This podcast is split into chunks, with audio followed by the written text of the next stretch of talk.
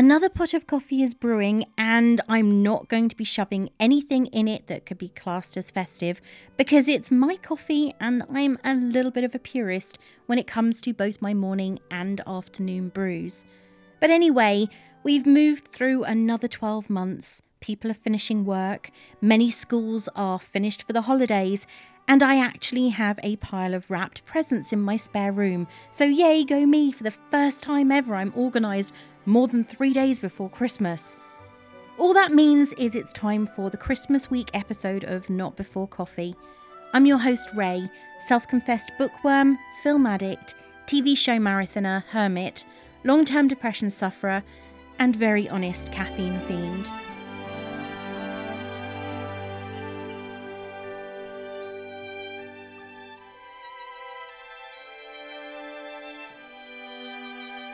This week, I am truly finding the spirit of Christmas with a film that has snow, candy canes, flying reindeer, and elves. Yes, I'm going to be talking about Disney's 2019 holiday offering, Noelle. Kris Kringle's daughter is full of Christmas spirit, but wishes she could do something important like her brother Nick, who will take over for their father this Christmas. When Nick is about to crumble like a gingerbread cookie, from all the pressure, Noelle suggests he take a break and get away. But when he doesn't return, Noelle must find her brother and bring him back in time to save Christmas. The film itself starts with a voiceover from Anna Kendrick, who plays Noelle, telling everyone that Christmas Eve has always been her favourite t- night of the year. We then see a house bedecked with decorations. She'd wait up all night for Santa to get to her house, and then you find out that Noelle and her brother Nick are actually Santa's children, though they still have to sneak to watch him do his Christmas shtick. Not relevant to the story or anything, but very nice use here of Mickey's head as a tile decoration on the floor of the Kringle household. When she sees Santa, he plays the usual game with her, checking his list and pretending he doesn't know who she is for a moment. And then we get the cliched line of, I see Mummy kissing Santa Claus. Must be an American thing because it's not a British one, mostly because we call him Father Christmas.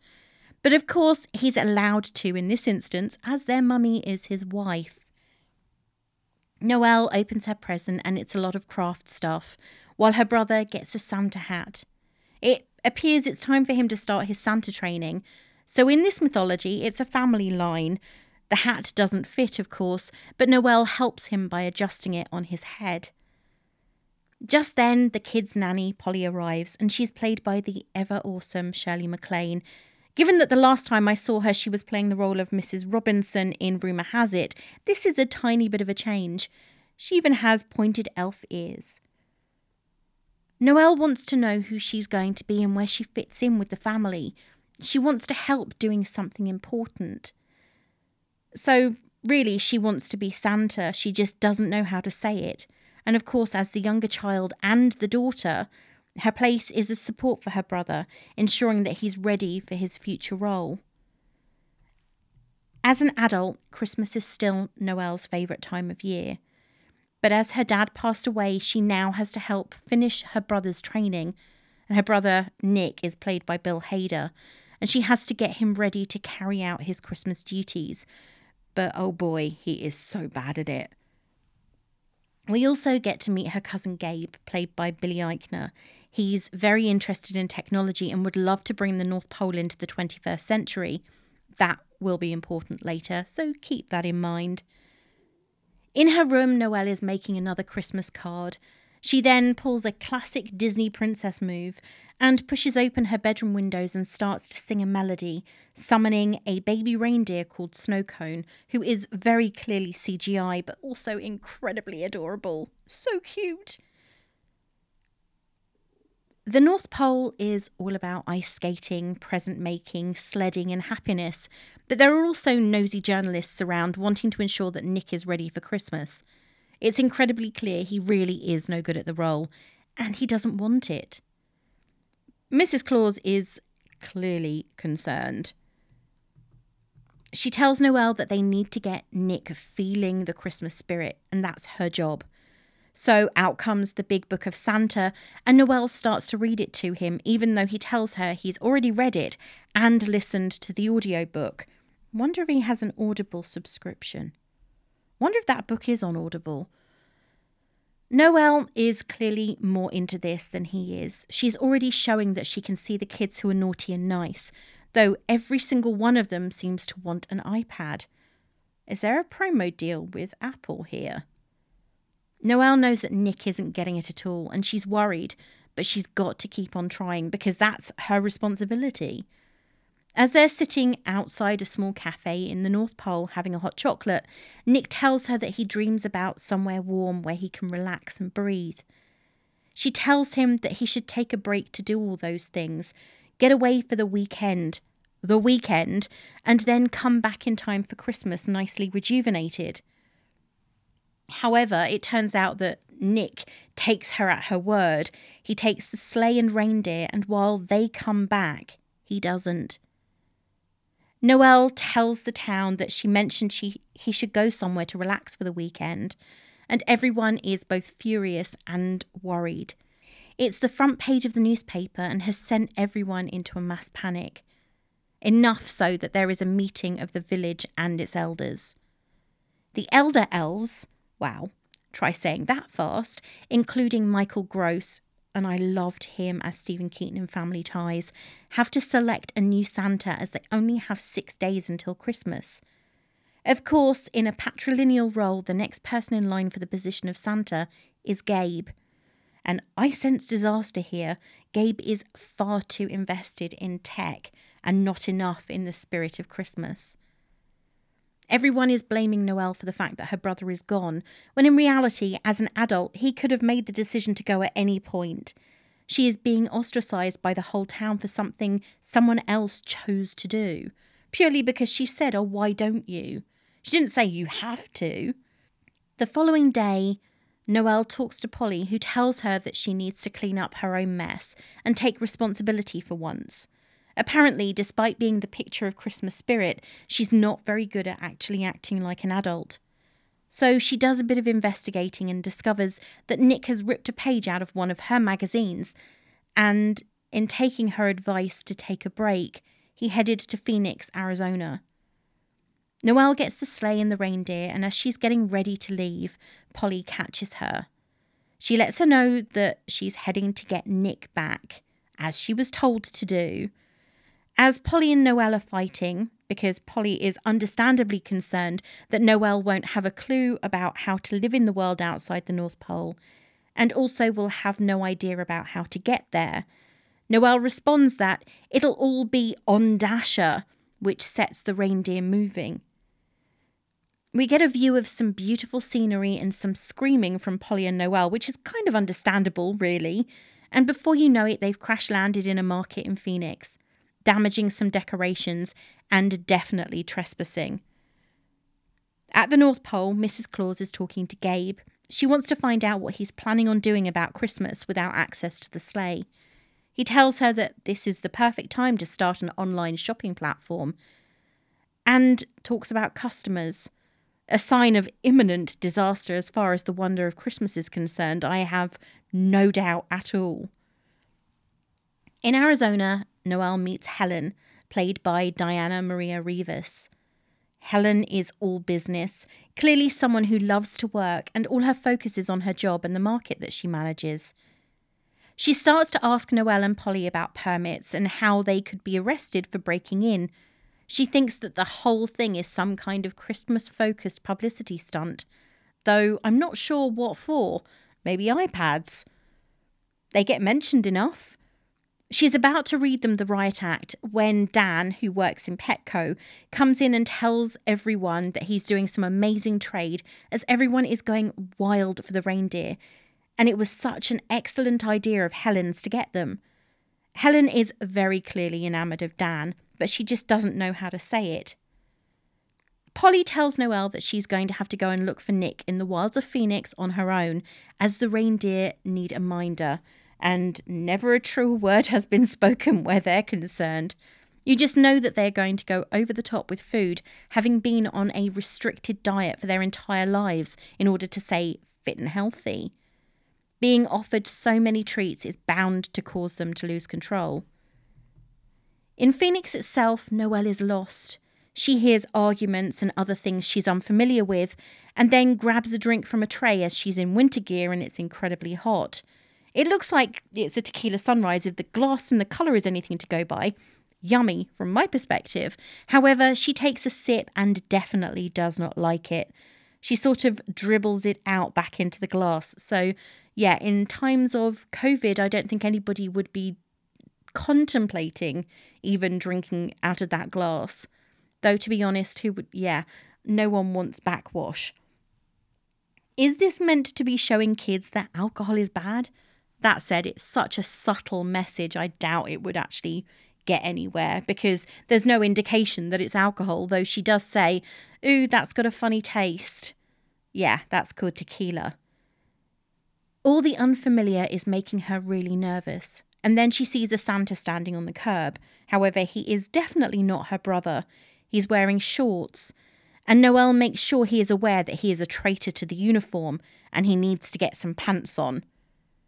At a loss, she notices a sign for an investigator called Jake Hapman, played by the very delicious Kingsley Ben-Adir.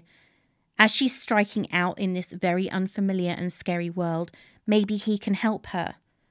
Of course, it would likely help if the picture of her brother she showed people wasn't one of him in the full Santa get up. You know, beard, hat, coat, the lot. Nobody's going to be recognisable in that. She tells him everything about Nick without actually saying that he's Father Christmas. Of course, Jake is a sort of classicish Scrooge when it comes to Christmas, bar humbug, though I don't blame him for turning down the case when Noelle tries to pay him with chocolate coins.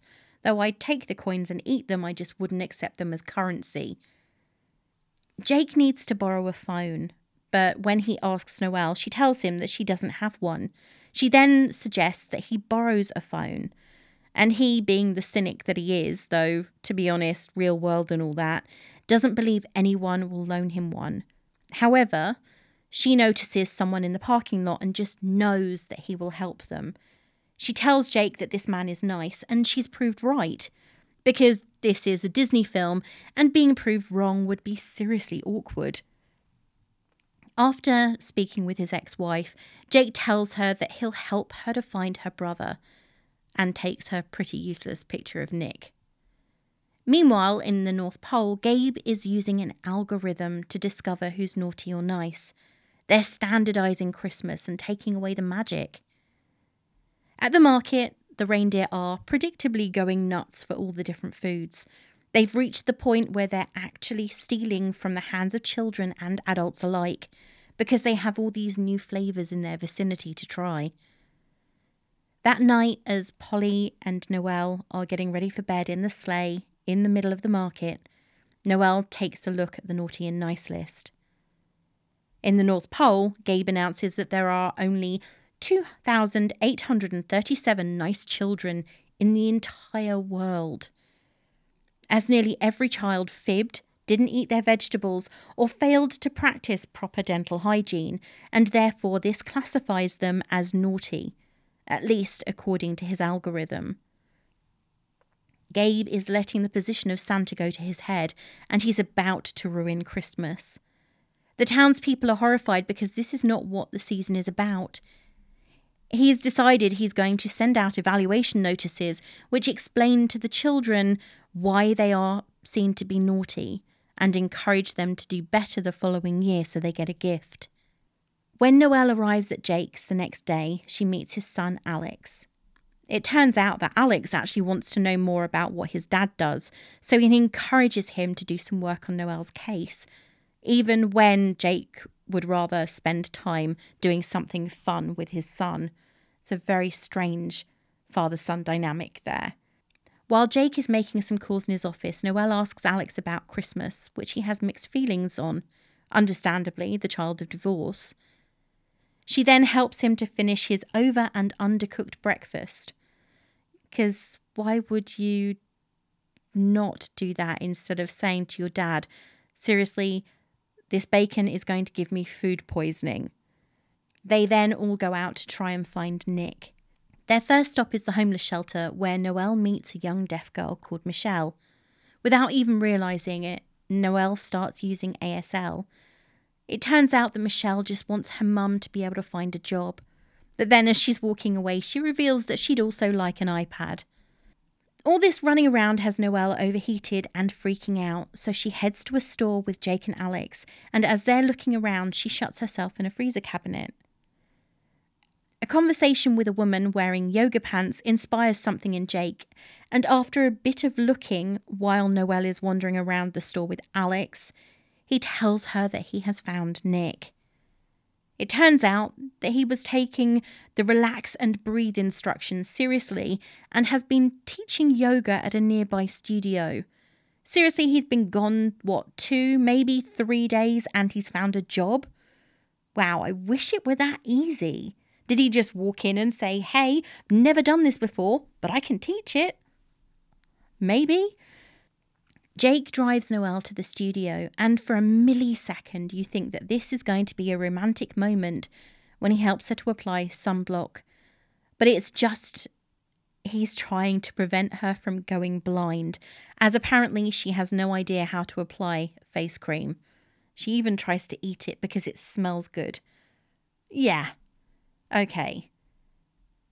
I have to say that Tis the Season to Be Jolly sounds incredibly strange on the sitar because that's what's playing as Noelle walks into this yoga studio and Nick is teaching a yoga class. Again, he's been gone maybe three days.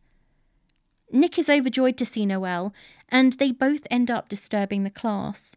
He tells her that he likes it in Phoenix, that he likes the weather, in fact, he likes it so much he has no intention of returning to the North Pole. He doesn't want to pretend to be someone he's not, and he knows that he's no Santa.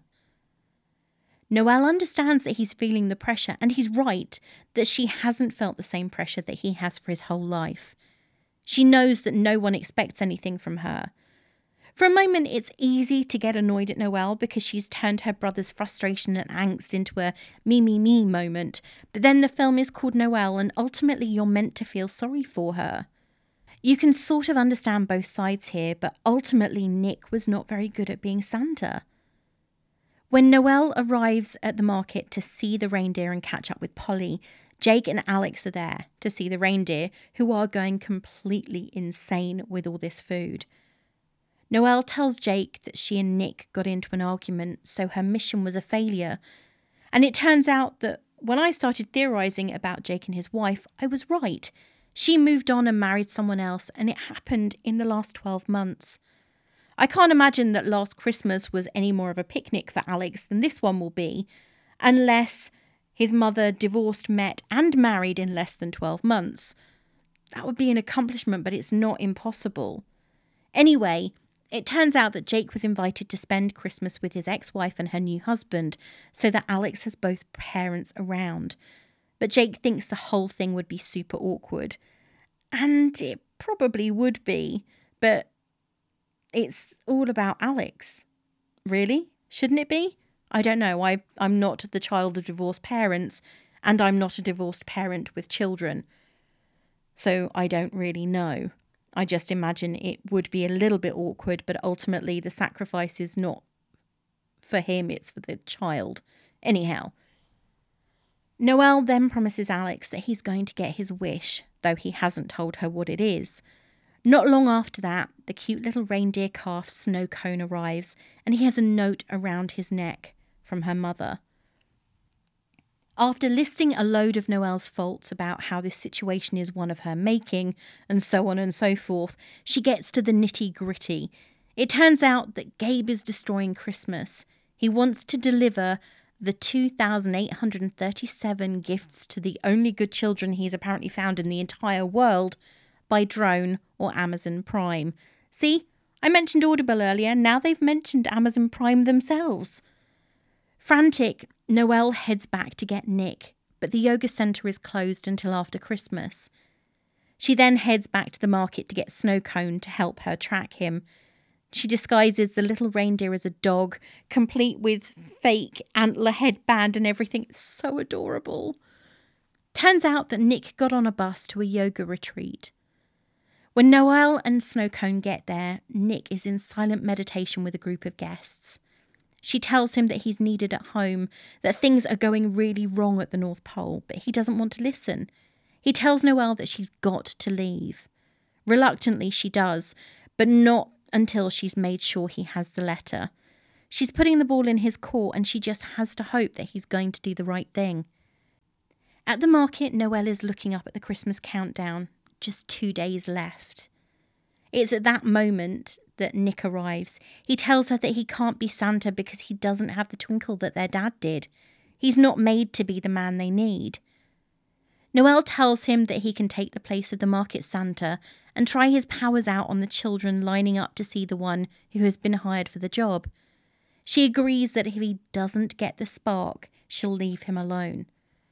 He capitulates, probably because Noelle is incredibly persistent and the promise of her leaving him be is too difficult to resist. I'm sure everybody's come across a person like that, you know, the one who says, Go on, please. No. Go on, please. No. Please, please, please, please, please. Okay, I'll do it. And I imagine that's kind of what he's thinking.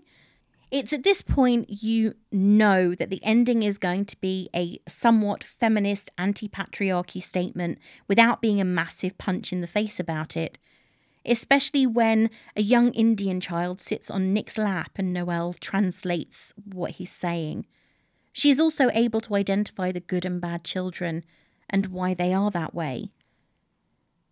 Jake and Alex spend the night before Christmas together and Alex tells his dad that Noelle told him he was going to get his Christmas wish this year and that they would all be spending Christmas together. A little annoyed that Noelle interfered, he shows up at the marketplace to talk with her. It's probably not wise that she leaves Nick on his own with the children, but sometimes adults do have to do stuff. So, as Noelle rushes off to speak with Jake, a young child comes up to ask Nick why Santa wrote him a letter telling him he's not going to be getting any gifts this year. It turns out that Gabe's plan is cruel. He's big business while Noelle and Nick's dad was the small indie store that made the effort. Jake is not impressed. Noelle tells him that he needs to open up more, and he responds that she is the one who is closed off. So she tells him the truth everything about her dad and Christmas and Nick and the reindeer. And of course, he doesn't believe her because seriously, what an sane adult would? Noelle left Nick alone for way too long. The real market Santa shows up, and things end badly for her as she's the one that gets arrested. In fact, it gets so bad for her that she's being held for a psych evaluation. Nick then manages to try and make things even worse by appearing to try and blackmail the police. Yeah, that's going to work so much in her favour. At the North Pole, Gabe is trying to convince everyone that his plans are going to work. Mrs. Claus tells him that there are many more nice children than he has found, and everyone doubts that he can actually deliver what he says. He keeps on suggesting that they put a motor on an ice floe and use that to deliver the gifts. Uh huh. Sign of sanity not right there. On the local news in Phoenix, there is an item about all the horrible emails that Gabe has sent to the children around the world. And Noelle is watching all of this from the psych ward. The next item shows the scene from Noelle's breakdown at the market. She's alone in an unfamiliar location and she feels like a failure. At Jake's house, Alex is getting packed up, ready to go home to spend time with his mum and stepdad, when Jake mentions that he knows Alex told Noelle what he wanted for Christmas. But it turns out that Alex didn't actually tell her anything at all. And it's at that moment Jake starts to realise perhaps she was telling him something that she believed to be the truth. Polly then shows up at his door She's definitely settled into the Arizona lifestyle, wearing a cowboy hat and beautifully eccentric clothing. I really loved the bright teals and greens in her clothes. They are stunning. She needs him to get Noelle out of the hospital because no matter what, they need to get home. Meanwhile, Noelle is telling a psychiatrist about her life, and she does sound crazy to a rational person who doesn't remember anything about the magic and joy a child feels at Christmas. Luckily for her, Jake has used his cop connections to get in to see her at the hospital, and he's going to help her. He is telling her that he doesn't exactly believe anything she told him, or anything that Polly told him for that matter, and then he sees the sleigh flying 11 floors up. At that point, the psychiatrist shows up and faints right into Jake's arms at the shock of seeing the sleigh. Understandably, to be honest, I think I would probably do that too, but then I'd be taking the opportunity to faint into his arms. But anyway, this gives Noelle the time to climb out of the window into the sleigh where Nick, Polly, and Snowcone are waiting. Joy is not anywhere in the North Pole village, a Blue Christmas is the tune of choice from the Singing Elves, and everyone is miserable. Then Nick, Noelle, and Polly arrive. The mood changes. Nick tells everyone he knows that he let them down. While he was away, he discovered what it means to be Santa, and he knows that there is a real Santa at the pole, but it's not him. It's Noelle. Apparently, Santa's not a girl, which starts a whole other row, which we don't need to get into. At this point, the head elf, again, Michael Gross, stands up and says that the Christmas covenant that they've all been going by doesn't say anything about a girl not being able to be Santa. It's just a tradition that they've been following blindly without question, because it's never been necessary to think differently. The question is what makes a Santa, not who is the next male in line for the title. It's about the ability to inspire with the Christmas spirit. Then Noelle is asked to inspire everyone. And bring on the tears. Legitimately, I cried here when I watched this yesterday. She talks about people doing beautiful, selfless things, wanting to make others happy and suffer less. The presents are a part of Christmas, but it's more about the presents we give, the love and understanding. Classic Christmas schmaltz. Enough to make a person cry, and wow, iPads really do get a lot of mentions in this film because after she says presents are a part of Christmas, but it's more about the presents we give, the love and understanding, and iPads. We then get a scene of Noelle trying to practice her ho ho ho. The suit is huge on her, but Polly tells her it will fit her when she fits it.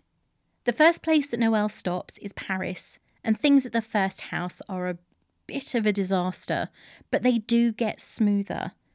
She feels as though she's failed because things aren't easy, but then they're not meant to be. She then lands at the shelter in Arizona, having missed a ton of countries, including Greece, and stopped off at multiple others. You see her flying over the London Eye and everything else. It seems to me that London's the only place people seem to think about when it comes to England. There are other places in the UK, you know.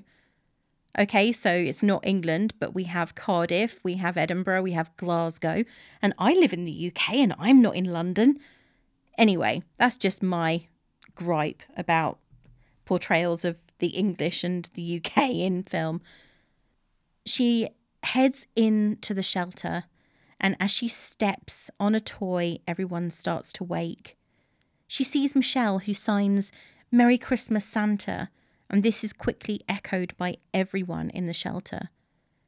As she leaves, her suit adjusts to fit her body, something which really she could have done with a lot earlier in her journey because wearing something that doesn't fit can't have made climbing down chimneys and delivering presents that easy. But there was a point to this, and we know that. She goes to pick up Jake so she can keep her promise to Alex and drops him off at his ex wife's house. And everyone got their happy Christmas. We then get a glimpse of the following year where Noelle is making improvements in order to make everything go that much more smoothly, including a way to stop attacks from dogs. And it turns out that Nick opened a yoga studio in the North Pole but I thought he liked the heat, so does he spend six months? Anyway, as the credits start to roll, we get to see the thank you cards from the people whose lives she touched when she was in Arizona, which is a really cute touch, though I would like to see if Snowcone grew. Or is he just a miniature reindeer? We're headed into the last week of the year. I've been hinting at it, but come the beginning of January, there will be an announcement. Keep an eye out for it. This film is a definite feel good picture that seems to be desperately trying to glom onto the happy seasonal emotions I get whenever I watch The Santa Claus, which I have already watched twice this year, but less of that anyway. It was the first original film uploaded to Disney Plus, at least in the US, as it was released on the day that the service launched, November the 12th, 2019. Noelle was originally to be a cinematic release called Nicole. However, in February 2018, Disney announced that they had decided to make it the first production for their as yet unlaunched streaming service. I have to be honest here, I don't think that it would have been a successful cinema release anyway. Not saying it's not good, I just don't think that it has the necessary star quality to make it against films like Knives Out, Frozen 2, Jojo Rabbit, and Parasite. Because it's a direct to streaming Disney product, there is absolutely no information, seriously, nothing at all, available on how much it cost. But I do think that the IndieWire review I talk about a little bit later had something right in the statement about a cinematic release having better CGI. Though it was released exclusively on Disney Plus, this didn't stop audiences and critics from having an opinion, because everyone has one, right? And on Rotten Tomatoes, it has a score of 54%, which is actually higher than every single Jennifer Aniston film I have recently reviewed. It was actually difficult to find reviews for this because most are stuck behind a blinking paywall. Yay! I am looking at you here, Chicago Sun-Times and The Telegraph. Seriously, it's called news. Anyway, according to Kate Erbland from IndieWire, Marc Lawrence's holiday themed Santa Claus centric family comedy Noelle was originally conceived of as a theatrical release for Disney when it was known, somewhat bafflingly, as Nicole, before changing course and debuting on the Mouse House's fledgling streaming platform. Presumably, the theatrical version of Noelle would have boasted better CGI, a beefier storyline, and at least a handful more laughs, because the version hitting Disney Plus on its very first day in existence is not at all up to theatrical snuff. Fundamentally good hearted and with a charming Anna Kendrick on board as the eponymous character Noelle, may have a sweet holiday movie buried somewhere in its DNA, but the final version meant to tout the depth of the studio's library is certainly not it. Released in the middle of the busiest movie season of the year, Noelle is the sort of film destined to be discarded, a cheap holiday tchotchke with no staying power. Let's hope it's not a portent of still more Disney Plus goods to come. Either way, this early effort is entirely deserving of a coal filled stocking. Ouch. That's a little bit harsh. It's a kids' movie, sort of. I honestly don't think that I would go as far as Miss Erbland because it's not completely forgettable. Sure, there are storylines that feel shoved in with a little bit too much enthusiasm and actually prove unnecessary, like the hinted at romance between market manager Helen and Petco store worker Dan, and the whole Jake spending Christmas with his ex wife and her new husband. But then there are bits that had me feeling a holiday glow which I normally don't get. Snow Cone, despite being CGI, is absolutely too cute for words. And I know it's predictable, but it's nice to see that finally Noelle's Christmas spirit isn't being overlooked. So it's no The Santa Claus or Arthur Christmas, both of which remain firmly at the top of my Christmas watch list, but it is a nice way to while away an hour and 40 minutes. I don't consider them to be wasted. It did make me cry tears of real holiday emotion after all. So it's time for the question and answer section, which I know you absolutely love, right? I'm sure you'd tell me if you didn't. Did I enjoy it? This is an okay film. It has its place on the festive roster, but it's not something I would be rearranging my calendar to watch if it were on normal TV. I don't think that I would have gone to see it at the cinema in fact, the only film I went and saw at that particular time was Knives Out, which I'd already seen during the preview days a month earlier. But then anyone who knows me will already be nodding and saying, yeah, that figures. It's not the most amazing Christmas film. It has some cheer in it. The singers are annoying. Cousin Gabe was a tick box villain of the piece in that he wasn't really even a villain. And it does honestly feel as though many of the characteristics they use for Noelle's character were borrowed from Giselle in Enchanted, right down to her looks of wonder and innocence when she arrives in Phoenix and the song she sings to summon Snowcone. Would I watch it again? This is actually the second time I've seen Noelle. I watched it when it was made available on Disney Plus in the UK last November, but I remember very little when I watched it this time. To be honest, though, that does make it a little easier to enjoy. I know that much of it was probably played for laughs, especially with the cast containing people like Billy Eichner and Bill Hader.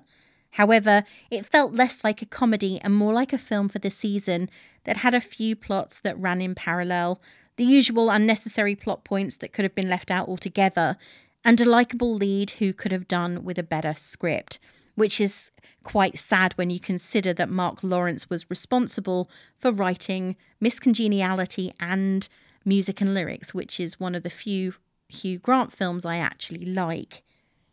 Anna Kendrick was her usual nice girl self. She was a mash-up of Rapunzel in Tangled, Giselle in Enchanted, and Sleeping Beauty, in the film of the same name, obviously.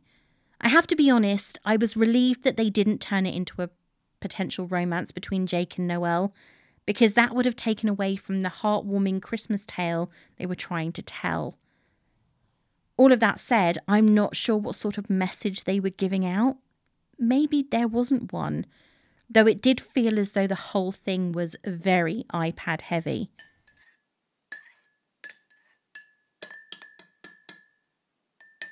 So, how are things in the coffee household this week?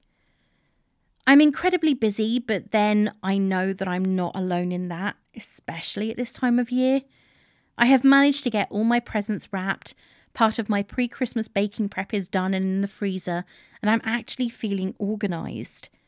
Sleep has not been my friend though, as I've been finding myself waking up at some point between 3 and 4 every single morning. Seriously. Of course, being me, I couldn't let this lie. It was becoming a very repetitive pattern.